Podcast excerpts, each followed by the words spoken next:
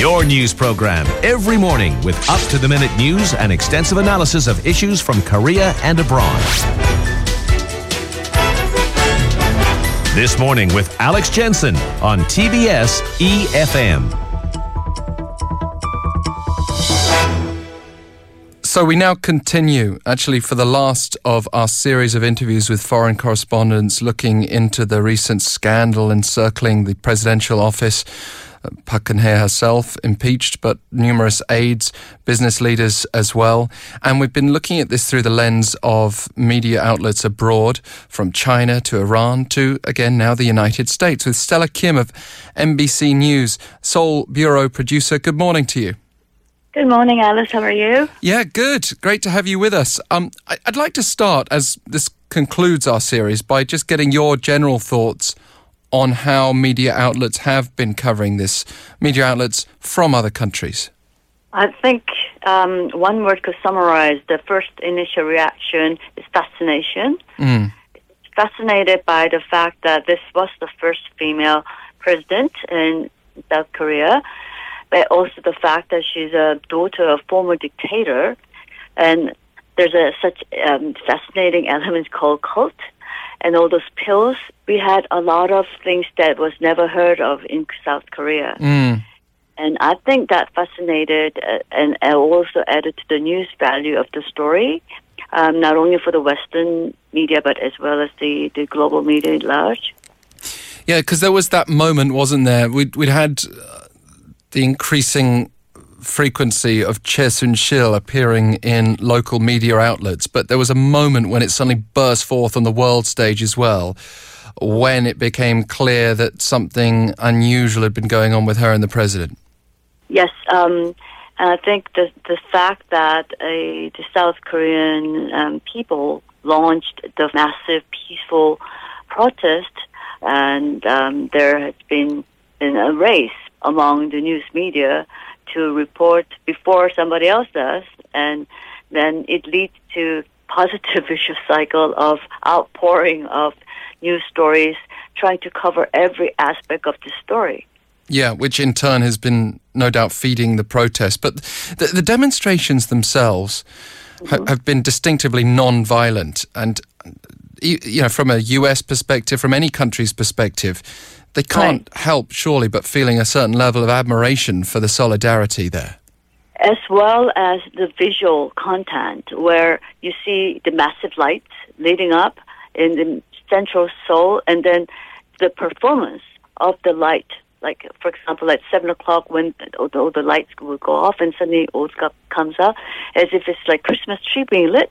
Mm. And, and you do this every weekend, and it became a ritual and it involves not only grown-ups but little children, babies, and students um, representing South Korea. And it's in in a very negative sense. It could have been looked as mobism in action, but on the other hand, South Korean people seem to be trying to show that there is that the positive as- aspect of what could have been described as mobism. Yeah, I, there is a fine line between the mobism as well as what's happening right now, of course. Well, it's a very old fashioned image, isn't it? Holding flaming torches and uh, yes. perhaps going out to, uh, to target an individual. But the way in which it was carried out, I'm sure, based on what you've just said, you would agree that you can't help feeling kind of swept up by the emotion of it. It just absolutely makes you absolutely. feel almost proud of the South Korean people, and and for you with a Korean background as well as representing a a U.S. media outlet. Tell us how that made you personally feel. Well, uh, personally, I've been covering Korea since '87. I've gone through the Korea from the dictatorship through um, the budding uh, civilian government to what seemed to be blossoming democracy. And up to this point, all the protests were smeared by the uh, Molotov cocktail and oppressive government and torture involving like, a lot of people being arrested. And it is really for the first time, not only in terms of number that has been massive, but the fact that both sides, the protesters as well as the government, show such a restraint was amazing for me to witness um, as a as a journalist. Yeah. Um, been covering Korea for 30 years. And I think this marks a very important watershed in the South Korea's political history um, in terms of how the, the democracy is, is maturing. But I think because it is a testing ground for such an experiment, is also very important to see at what point is the tilting point.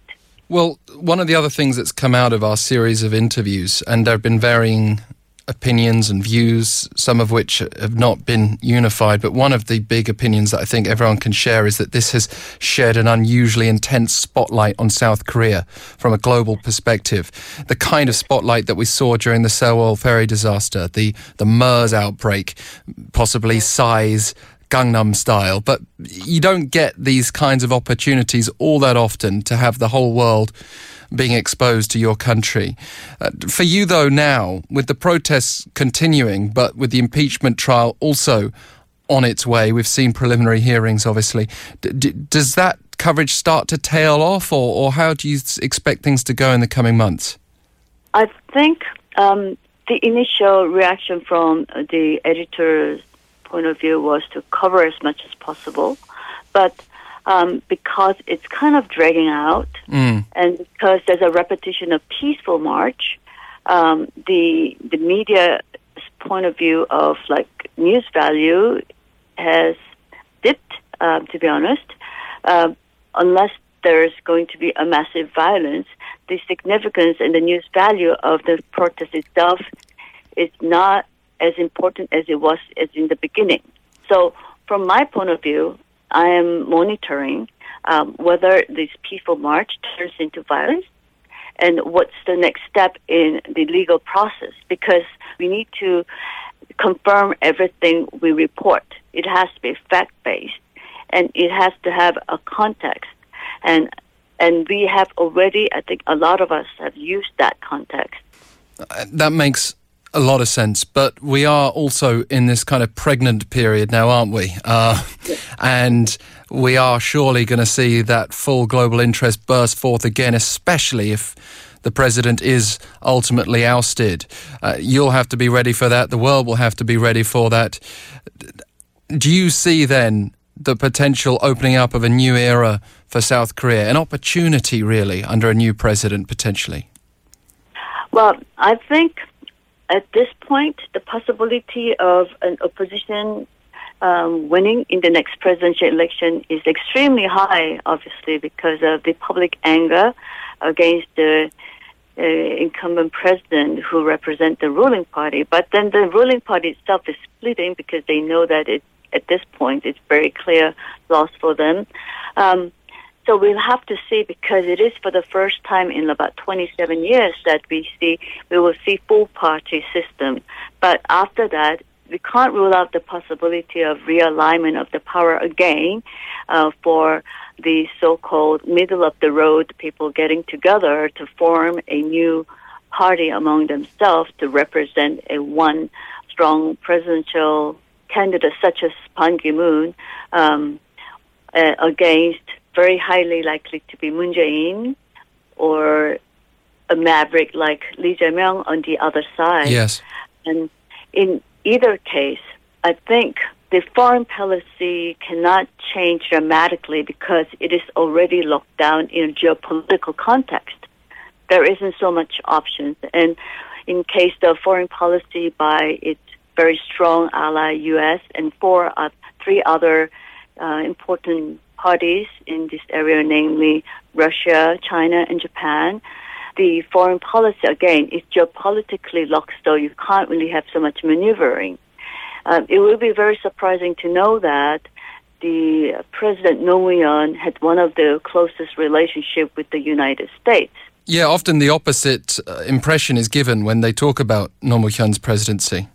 Exactly, but then if you really delve into the details, he had a very good relationship, and I heard that um, President Bush actually got along pretty well with former President Roh Moo-hyun. Well, the uh, irony, perhaps, is that the opportunities that will get the most attention, i.e., foreign policy, may be the most limited, but the scope for domestic change that might not get as much global attention could, of course, be vast. Thank you so much, Stella Kim. I know you'll be watching feverishly yourself and uh, feeding back the most important points to NBC. Great to have you here. Thank you for the invitation, Alex. Have a great day. Pleasure to have you on the line. Stella Kim, NBC News Seoul Bureau producer, rounding out our series looking through the presidential scandal here through the lens of the foreign media. You can tweet us right now at EFM this morning.